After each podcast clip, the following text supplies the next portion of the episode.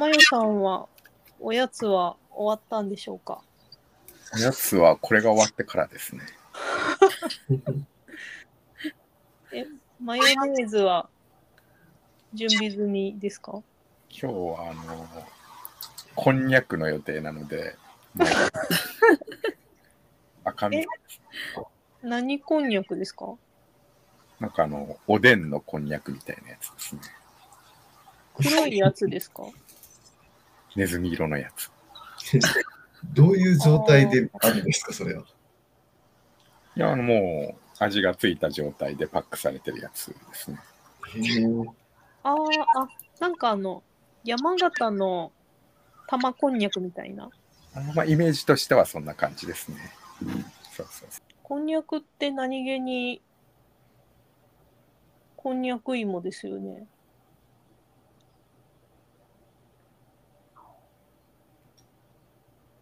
こんにゃく芋です。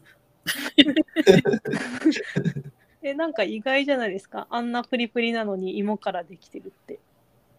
まあ、確かにそうですね。ああーの半透明感とかもそうですよね。え、何ですか？半透明感もなんか、あーあ、芋そうらしからぬそ感じですよね。う。うん。作ってみたいな。ああ、ね、あれ作りたて絶対美味しいですよね。ねえ、なんか、どう変化していって、あんな感じに仕上がるのか、ちょっと興味ありますね。ああ、なんか昔こんにゃく工場、子供の頃、こんにゃく工場の見学とか行ったことあるかも。おお。どっかの段階で透き通るんですよね、若干。うん。ああ、でもこんにゃく、こんにゃくって、なんか今日こんにゃく食べようって思うことってあんまりないですよね。ああ、確かに。確かにそうですね。でも意外とお弁当とかには入ってたりして。うんうんうん。あの、一時期よく行ってたお好み焼き屋さんっていうか、鉄板焼き屋さん行くとでも必ずこんにゃくステーキ頼んでましたけどね。ああ。めっちゃ美味しかったです。この。ななんかいいですよね。こう地味でありながら、でも、ちょっと主張があるようなあのポジション。うん。なんか、ちっちゃい頃そんな好きでも嫌いでもなかったですけど、年を経るとどんどん好きになってきて、なる一つですね、こんにゃく。うん。ちょっとこんにゃくでこんなに 話してていいんでしょうか。千尋さん？マゼンタさん？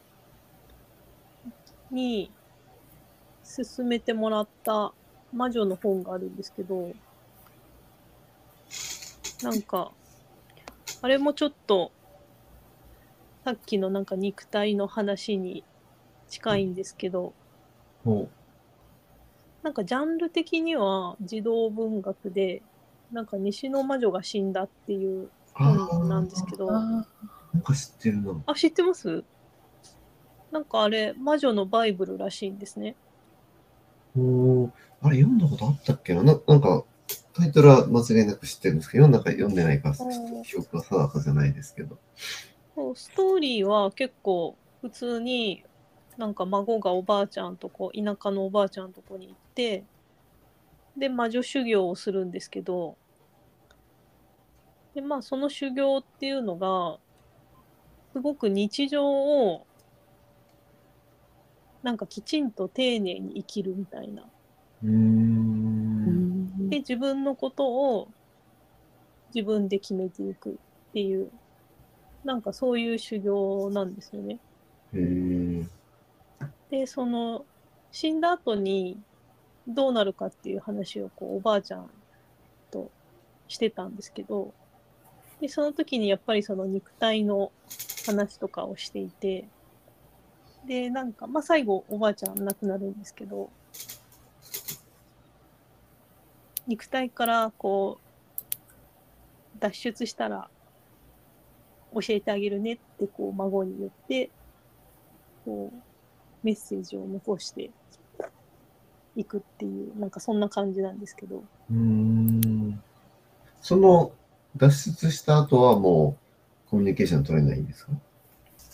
そうですね。まあもしかするとその後 何かあったかわかんないですけど、まあ、その本ではそのメッセージがこう家の隅の壁に残されていてうん。